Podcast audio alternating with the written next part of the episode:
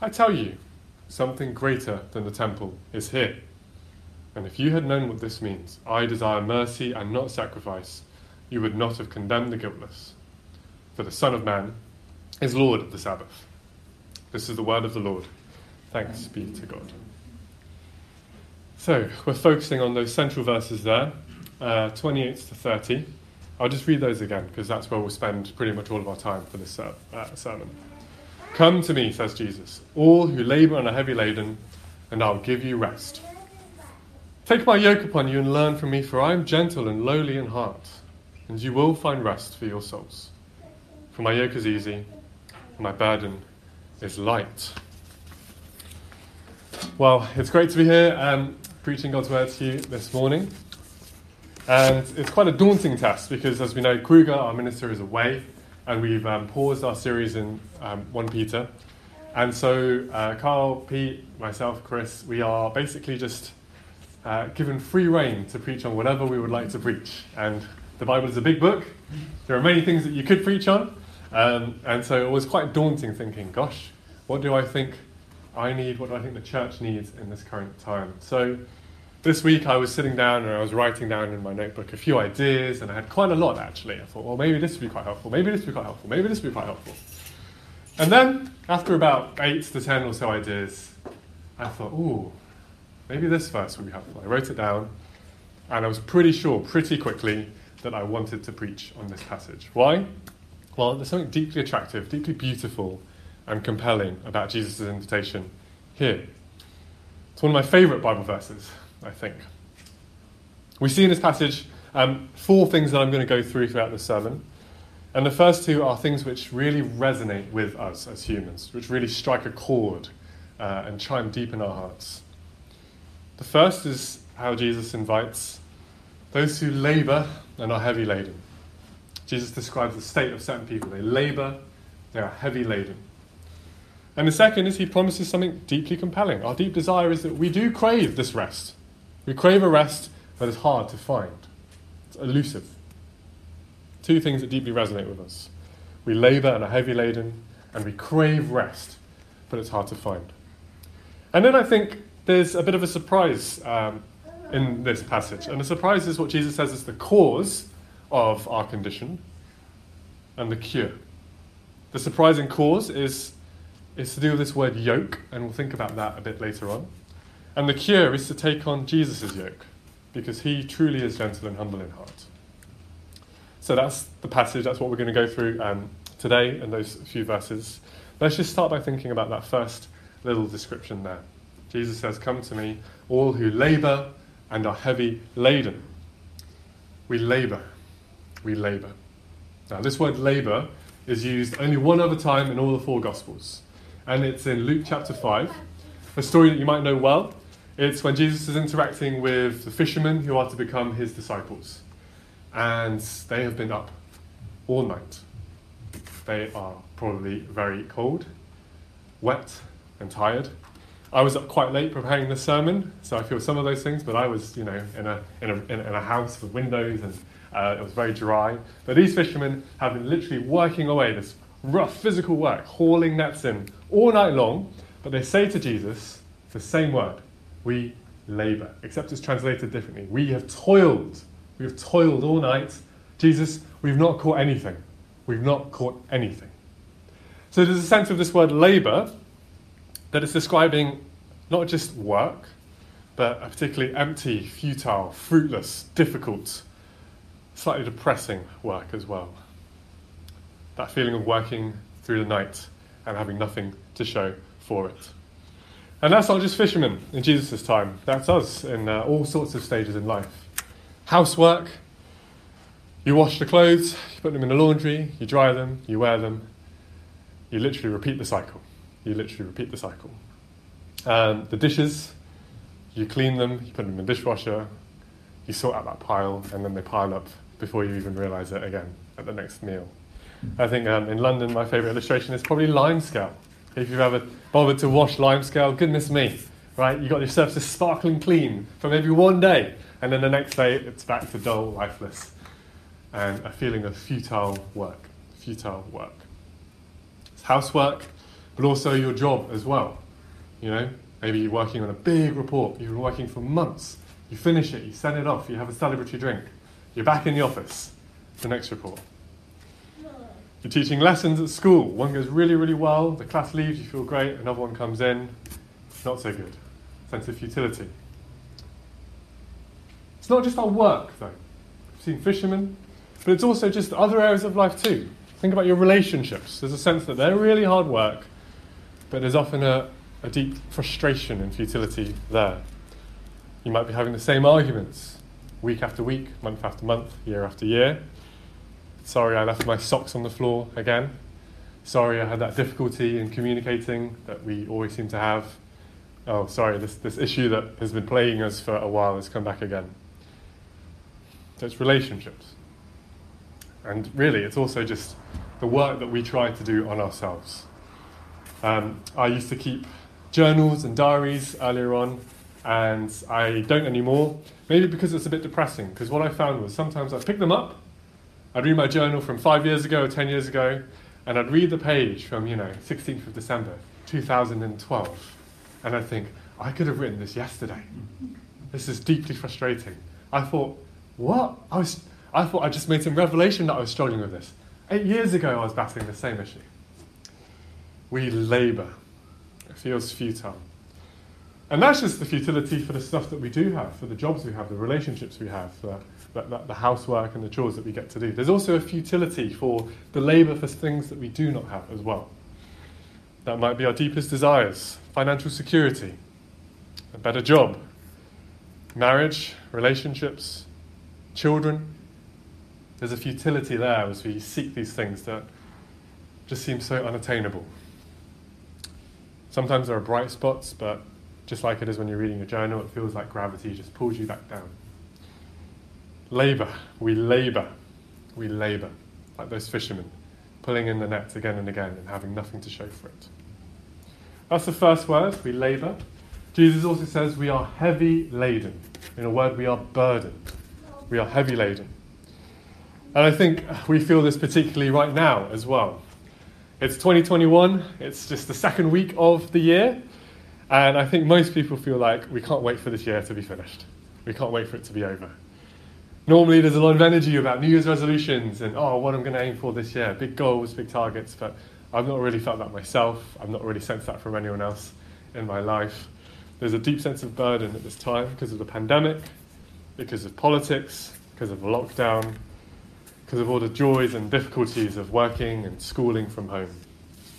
But even in a non COVID world, we are heavy laden. We are heavy laden.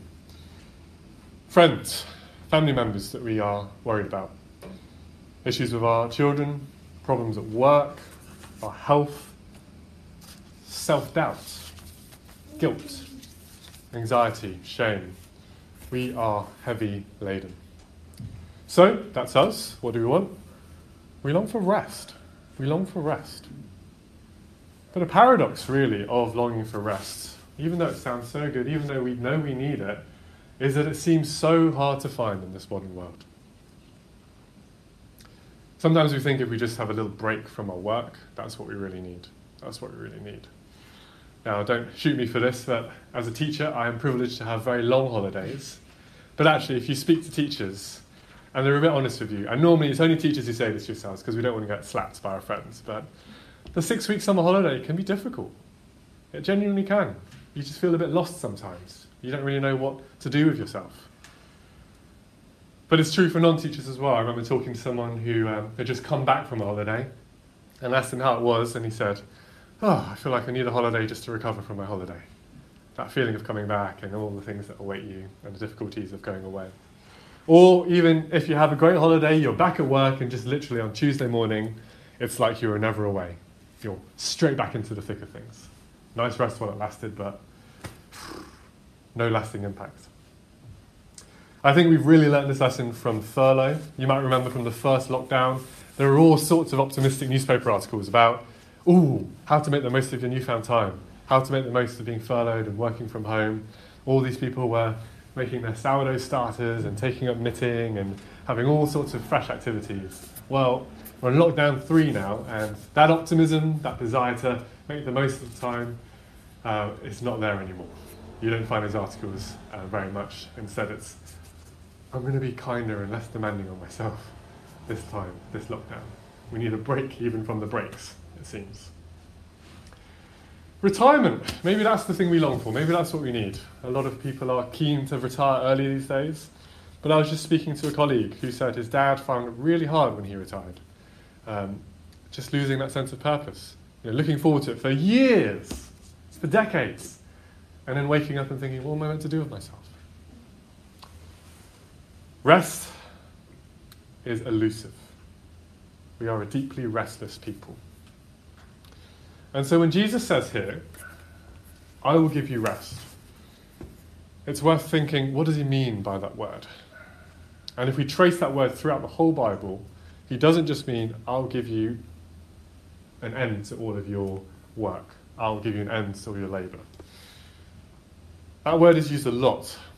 You might remember we went through the book of Esther, and we heard of how Esther, through God's sovereignty and kindness, managed to avert um, a holocaust, a destruction of the Jewish people through her courage and her faith. And after the enemies of God are defeated, the Jews, they, they, they feast and they rest.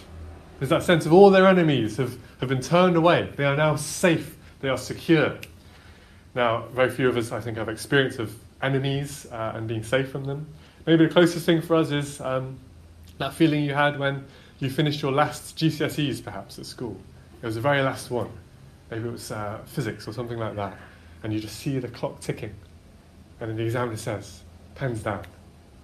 And you finally think, here I am, the summer holiday has started. All these burdens are gone. All these stresses, all these strains, all these difficulties, they are finished. We can celebrate. That word rest is also used in the book of Job about uh, a man who suffers and loses everything in life. Everything. It's what he longs for. In the midst of all of his suffering, he said, I long for rest. I long for an end to all my suffering. And that word rest is used a lot for the Sabbath, for the day of rest. Not only when people stopped working, but also when they rejoiced together. They feasted, they sang, they shouted out, as Psalm 92 tells us. They celebrated. So, modern day equivalent, it's like maybe having a Christmas Day celebration every single Saturday in your life. That is what Jesus is invoking when he uses that word rest. These are the images that he's conjuring up. And that Sabbath takes us back to the first chapter of the Bible, to Genesis chapter 1, where we see the Lord's Sabbath, the Lord himself resting. But he's not just stopping from work. He sees all of the creation that he's made, he sees everything in its right place. He sees that it is good, and he is content. He is content with his labours. That feeling of everything in its right place. Like when your, your classroom or your desk or your office is just really messy, and you spend the two hours just to file everything, and then you just sit down and, ah, I'm at rest. So Jesus is saying, This is what I've come to offer, that deep itch that we have. I've come to fulfill it. And it is so appealing. Come to me, all who labour and are heavy laden, and I will give you rest. But it's hard to find. Why? Why is it so hard for us to find? Well, here's where Jesus takes us to a surprising place. He takes us to not a beach, not a holiday resort, not even a um, purposeful uh, hobby centre. He takes us to the farm. He takes us to the farmyard. He talks about, the next line, a yoke. How do we get his rest? With a yoke. Well, the first thing to say is the reason we're burdened is because we are yoked. We're yoked to the right things. Now, let me just explain what a yoke is. Yoke, Y O K E, not an egg yolk, um, but rather something that was used by farmers. Let me just describe it briefly. Just imagine we're on a farm, we've got a cow here, and we've got a cow here. A yoke was a big, heavy piece of solid wood, shaped like this, that you'd slap onto the necks of the cows. And then you'd bind the neck with another piece of wood that comes in and slots in here, and it slots in here. And then in the middle of the yoke, in between the two cows, you can tie a burden, uh, maybe a trolley, and put heavy things on it that the, that the ox, the cows can, can take around with them, the cart. Um, they were used so that the cows could basically do the equivalent of what tractors do nowadays. Okay, so that is a yoke. And in the Bible, the yoke is a symbol. It's also a metaphor for various things. First metaphor is it's, uh, is it's to do with slavery. In the Exodus, we hear of the Israelites being under the yoke of the Egyptians. And it makes sense. When you're yoked, if you're under this big piece of wood, the cows can't do their own thing. They're bound to another cow. They can't just decide what they want to do, they've got someone driving them along. They're laden with a heavy burden. Heavy burden. It's also used as a metaphor for um, teachings and leaders. So, in the passage, we heard of the Pharisees just after this, and that's deliberate because um, the Bible speaks of the yoke of the Pharisees. The yoke of the Mosaic law was a common idea as well. That also makes sense because if you follow a leader, if you follow these rules, your life is also not your own. You're following someone else. You're submitting to this external authority. And it can be really burdensome. I think it was James who was telling me when he went to Israel um, that modern day Jews who follow the Sabbath, they are not allowed to press lifts. They can't press the button. So they have invented lifts which, on the Sabbath, stop at every single floor just on a loop so that they don't have to work. Um, it's burdensome. It's burdensome to follow those laws. Now, what's this got to do with us? Let's apply it to our own situation. We're not slaves in Egypt. We're not living in Israel following these laws. But when we think deeply and when we stop, we do know that we all live with masters. We follow various leaders, or gurus, or books, or authors, or rules that we live by. Maybe there are 12 of them, or values that we follow. We live lives that are led, that are compelled by a value system, by someone bigger and greater than ourselves. In the words of Bob Dylan, you got to serve somebody. Our lives are in the service of a greater master. Sometimes that slavery picture is really obvious. You think of people who are addicted to alcohol or drugs or pornography or other substances. Other times, that yoke, that slavery, is a lot subtler. Maybe we are led and compelled by what people think of us. Maybe it's our boss. Maybe it's our parents. Maybe it's just actually our own self image of ourselves, our pride. Sometimes it's a way of life or a teaching or a voice, maybe the voice of a parent in our head that we constantly hear that's been passed on to us. Sometimes it's a desire that seems to compel us to follow something, to chase something, a desire that we feel will make us happy, a feeling that we need this. I'm reading a good book on um, anxiety at the moment, and there the author speaks of worry rules. These ideas that we have in our heads that, um, when you think about them, you're not sure where they come from. Um, that you feel like if I follow this rule, everything will be all right. For me, often that rule is have I locked the front door? And I can cause a lot of distress if, uh, if I haven't answered, I don't know the answer to that question. Underneath, I'm compelled, I'm led, I'm yoked to a desire for certainty, for control, for safety, for security. Now, sometimes we recognize that we're under a yoke, and then we try and, re- we try and take it off. But that doesn't work. It doesn't work. Why? We just replace that yoke with another one. I was thinking about what you might call the, the middle class yokeathon, where you start off at school and you're yoked to your grades. You work really hard to make sure you get the best possible grades so you've got the best possible future. Then you manage to get to university. Great, now you're a slave to Am I cool? Do I have the right friends? Am I wearing the right clothes? Am I going to the right parties? Am I having the best fun? Am I doing um, the best things? And also, do I get the best grades as well? And then after uni, you're yoked to career. Right, I've got to establish myself. I've got to get a good job. I've got to be financially secure. Then, when the career's in place or close enough, you look for a relationship, someone you can spend your life with, and you spend a lot of time searching for that. Then, once the relationship is sorted, okay, now we can find a house. We can find somewhere to live. Then the house is sorted, and you think about children. And then they become your yoke. Okay, everything I'm going to do for my children, I'm going to make sure they've got the best start in life. And then the children leave, and then now your yoke is a midlife crisis, sports cars, uh, building your uh, collection of whatever, maybe uh, an affair, because the children are gone, the time is limited, your career actually is proven a bit disappointing if you're honest with yourself. Um, and your relationship is, is quite difficult because you've just spent 20 years um, busy with, with the kids. And then retirement, but we've already heard how that is not necessarily all that we hope it will be. And finally, death. Yoke after yoke after yoke to keep us busy for our whole lives, never asking why. Or is this really it?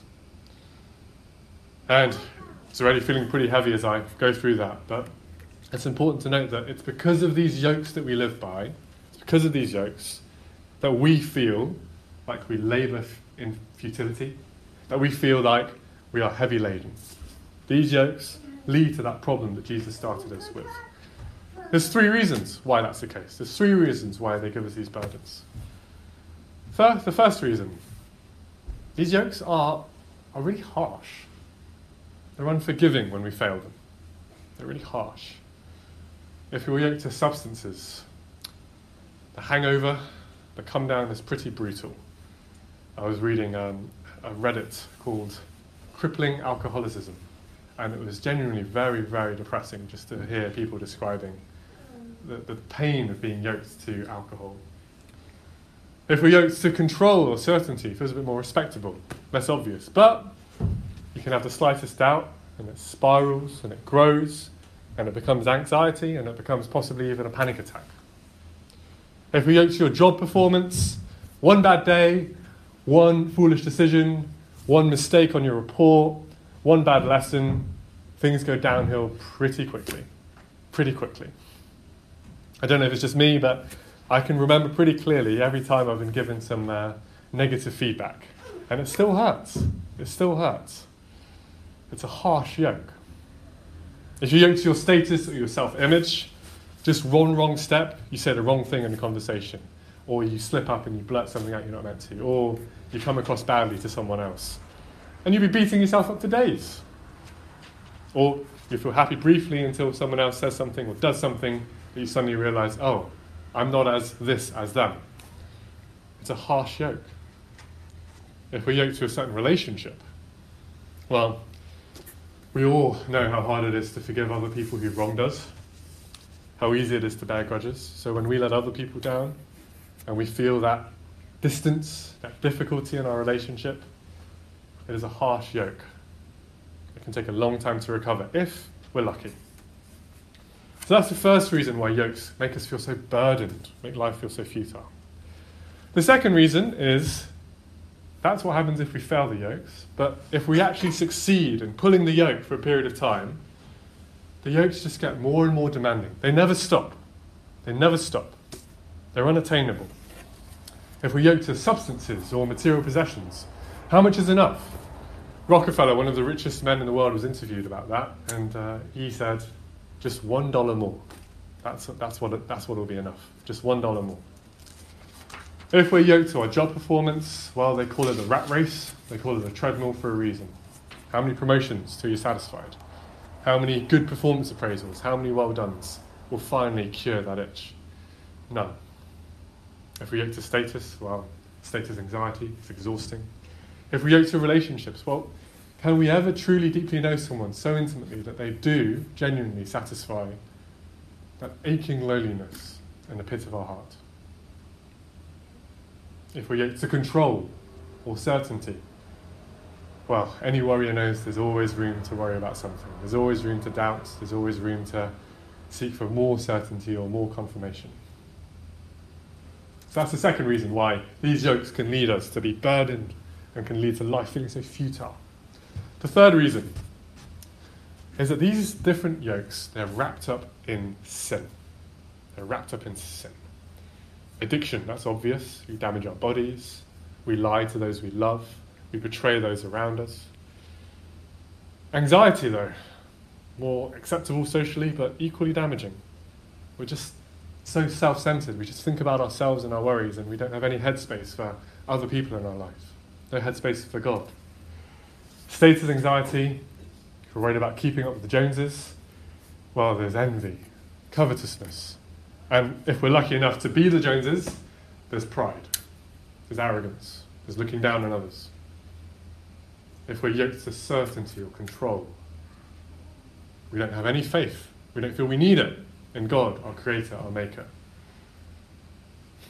So, those yokes, they lead up, they're wrapped up, they lead to sin and that makes us feel burdened, guilty, ashamed.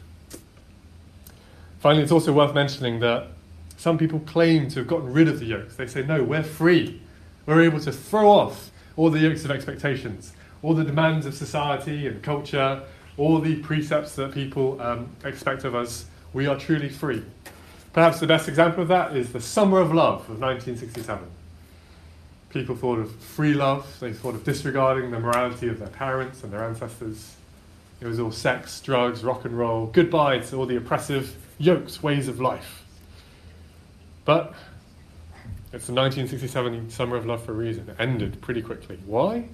Because those yokes were gotten rid of and they were replaced with drug addictions, sexually transmitted diseases, abused women, and actually collapsed pretty quickly and never came back.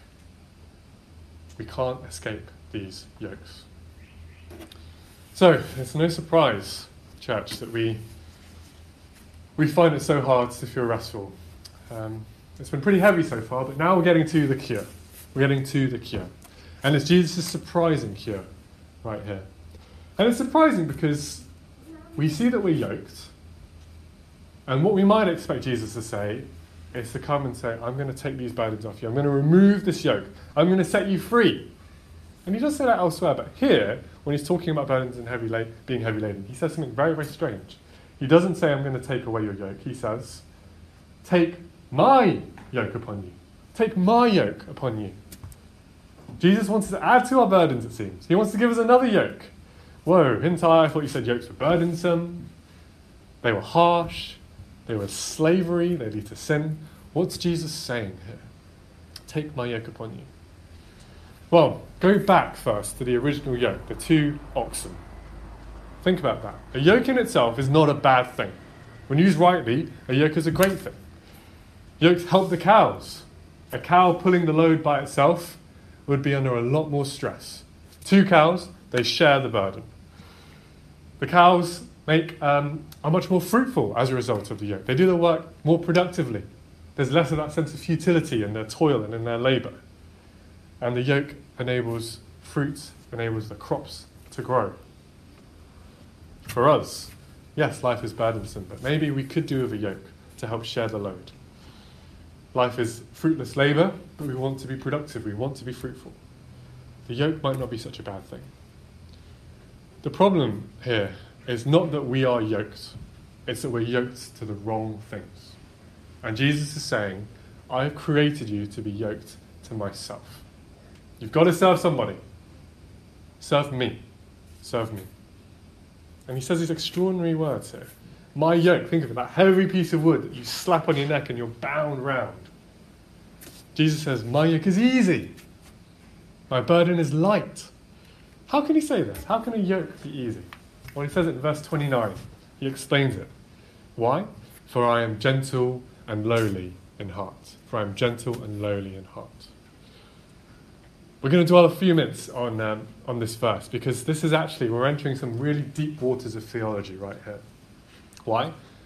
This is the one place in the entire Bible, the one place, the whole of the Bible, where Jesus Christ himself tells us what's in his heart. What's in his heart. Now, it's so striking, and I'd highly recommend this book to you by Dane Ortlund. Gentle and Lonely, Gen- Gentle and Lowly The Heart of Christ for Sinners and Sufferers. And actually, he says it so beautifully in the first chapter that what I'm going to say is basically taken uh, word for word from him. And let me just read out. First, let's just think about the word heart.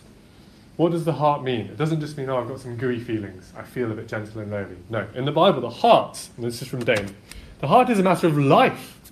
It is what makes us the human being each of us is. The heart drives all we do, it is who we are.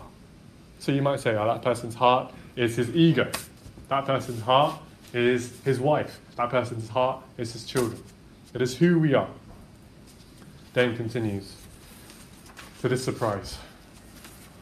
So, when Jesus tells us what animates him most deeply, what is most true of him, when he exposes the innermost recesses of his being, the one place in the Bible where the Son of God pulls back the veil and lets us peer way down, deep into the heart, the core of who he is, we're not told that he is austere and demanding in heart. We're not even told that he is exalted and dignified in heart. We're not told that he is joyful and generous in heart. No, what we see here, letting Jesus set the terms, his surprising claim is that he is gentle and lowly in heart. As he goes on to say, Who could ever have thought up such a Saviour? In such a proud world with proud leaders, with mighty men, who could have imagined such a Saviour, such a God? I think about those two words with the help of Dane Ortlund as well. What does gentle actually mean? Ortlund says it means meek, humble. Jesus is not trigger happy. He's not harsh. He's not reactionary. He's not easily exasperated. He is the most understanding person in the universe. The posture most natural to him is not a pointed finger, but open arms. That's gentle. What does lowly mean? Well, it's another word that's used in the Bible. It's often translated humble, but not as a character virtue, but just humble in terms of being of low status, like a servant. It's the opposite of lofty, high, proud, unattainable. Here's Dane again. The point in saying that Jesus is lowly is that he is accessible. For all his resplendent glory and dazzling holiness, his supreme uniqueness and otherness. No one in human history has ever been more approachable than Jesus Christ. No prerequisites, no hoops to jump through. The minimum bar to be enfolded into the embrace of Jesus is simply open yourself up to Him. It is all He needs, and needed is the only thing He works with. You don't need to unburden or collect yourself and then come to Jesus. Your very burden is what qualifies you to come. No payment is required. He says, I will give you rest. His rest is gift, not transaction. And Ortlund summarizes it wonderfully like this If Jesus hosted his own personal website, the most prominent line when you click on About Me would be gentle and lowly in heart. This isn't how we naturally think of Jesus Christ, the creator, the Lord of the universe. Why? Well, it's because we're used to bad yokes. We're used to bad masters. But thank God for his word because it tells us this is who Jesus, the Son of God, is, truly is.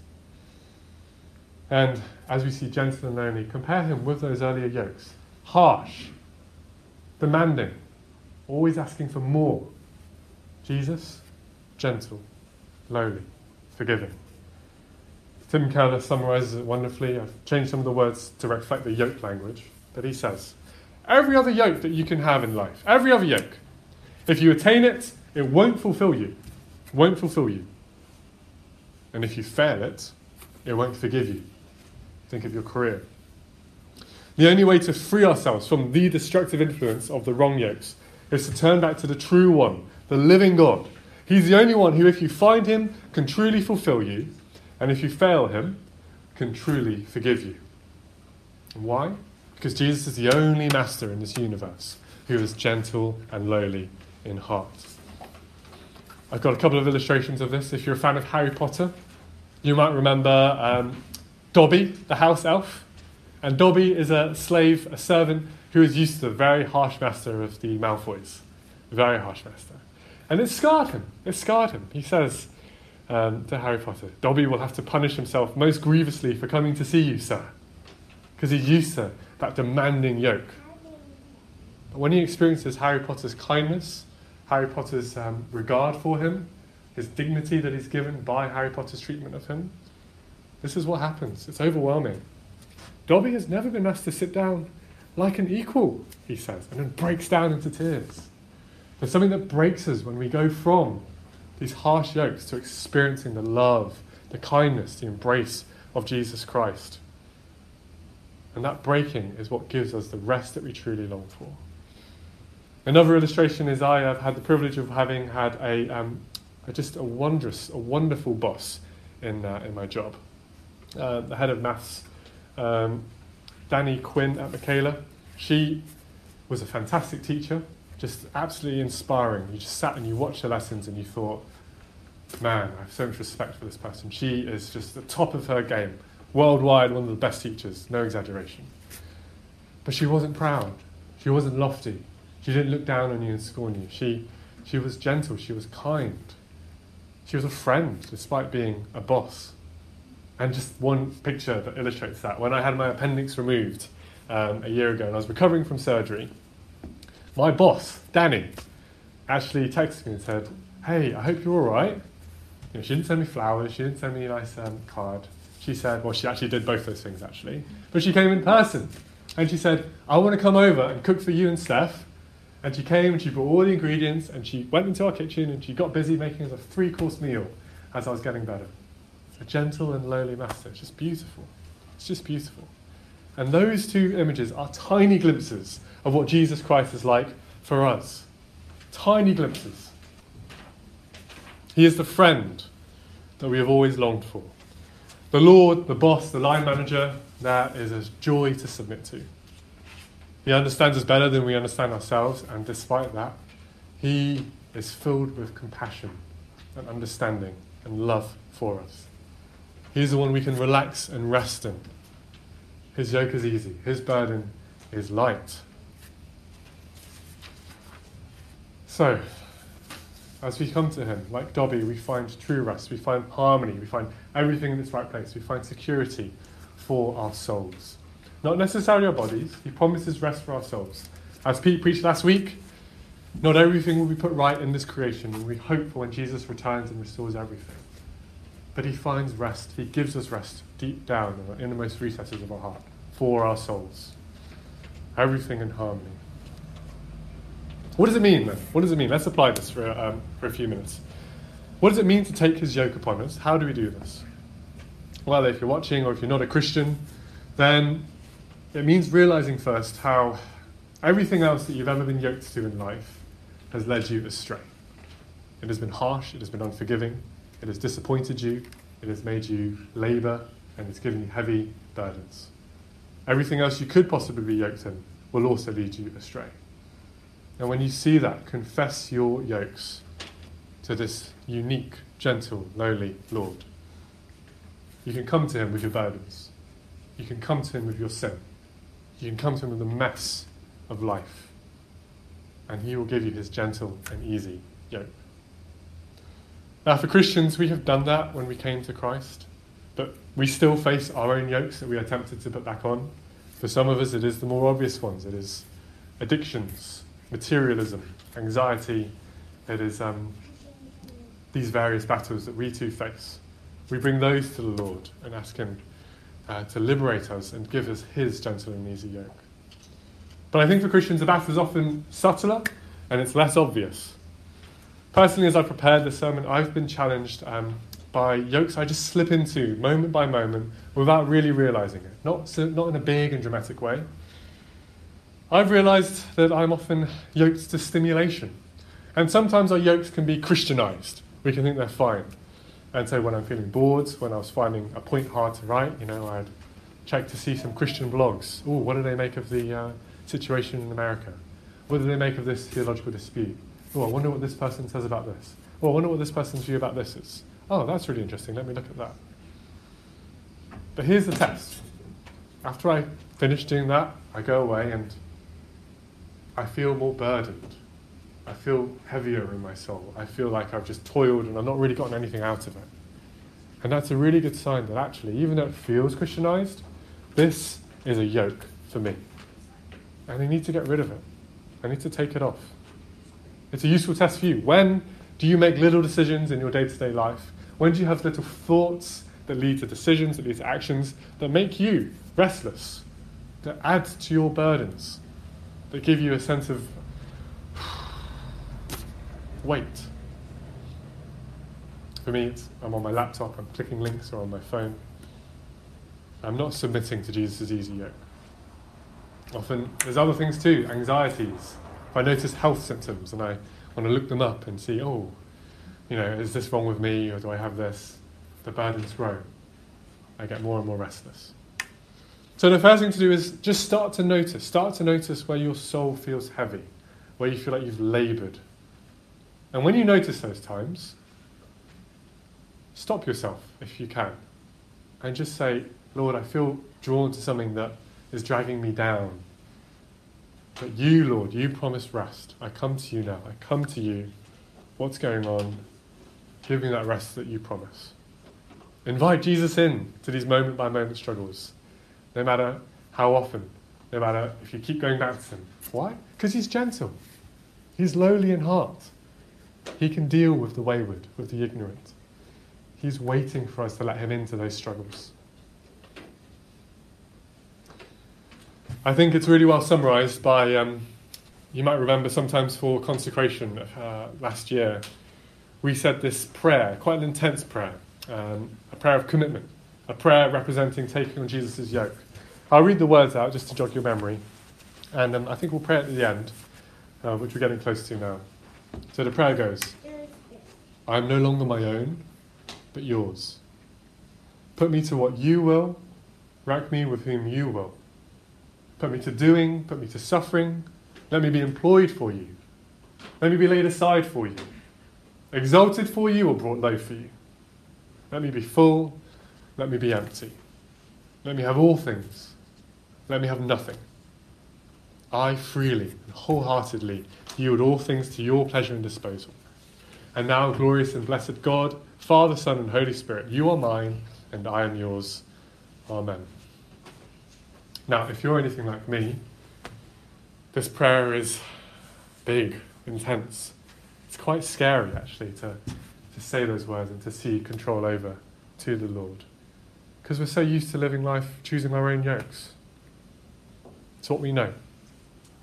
And we can think, can we really trust ourselves in Jesus' hands? Can we really live according to His yoke, His guidance? Can we really give up on the yokes that we're so used to? And as we close, I just want to proclaim to us all that yes, we can. Yes, we can trust Jesus with his yoke. Why? Why? Let's just think about a yoke again. A yoke is made not just for one cow, a yoke is made for two cows. It's made so that the two cows share their burden. And when Jesus is saying, Take my yoke upon you, who's the other cow? It's Jesus. He's the one saying, I will share your burdens. And he doesn't just say that as a metaphor, he doesn't just say that as a symbol. Jesus really did bear a heavy piece of wood on his back. He really was bound to it. He really was yoked to it by nails in his hands and his feet. He submitted to a harsh and demanding yoke, the yoke of the cross. And he took this yoke on himself for us and for our salvation. And actually, he took that yoke alone, by himself. It was his yoke, but the burdens that he was carrying with him were not his, they were ours. They were our sins. They were our shame, our guilt, our struggles. Jesus is the one who can truly offer us this deep rest. Why? Because on that cross, he was the one who suffered the depths and the agony of restlessness as he cried out, Father, my God, my God, why have you forsaken me? That restlessness that we deserve because we're chasing after the wrong masters. He experienced that pain of being out of harmony with his Father, with all of creation. But because he has gone through that restlessness, we don't have to. We can rest in him. We can trust him. He's already taken our sin away from us. He's already taken that burden from us.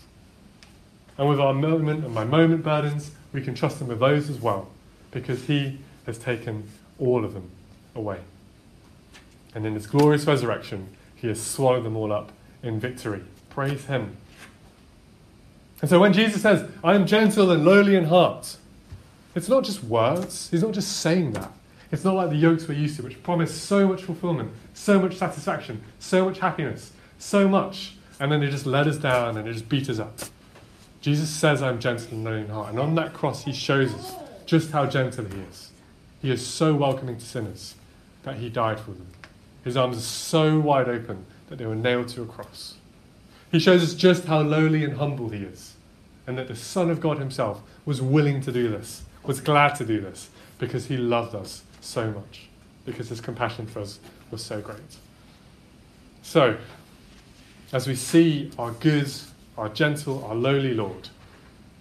Let us give ourselves totally over to Jesus because we know that He has first given Himself totally over to us. Let me pray. Lord, we thank you that you have given yourself to us. You are our gentle and lowly Saviour, and we thank you and praise you so much, so much for being this surprising, glorious Lord. A Lord that is so different to many of the Lords that we are used to. And Lord, because you are like this for us, you encourage us and you inspire us to pray these words. We are no longer our, our own, but yours. Put us, Lord, to what you will. Rank us with whom you will. Put us to doing, put us to suffering. Let us be employed for you. Let us be laid aside for you. Let us be exalted for you. Let us be brought low for you. Let us be full. Let us be empty. Let us have all things. Let us have nothing. We freely and wholeheartedly yield all things to your pleasure and disposal. And now, glorious and blessed God, Father, Son, and Holy Spirit, we are yours and you are ours. Amen.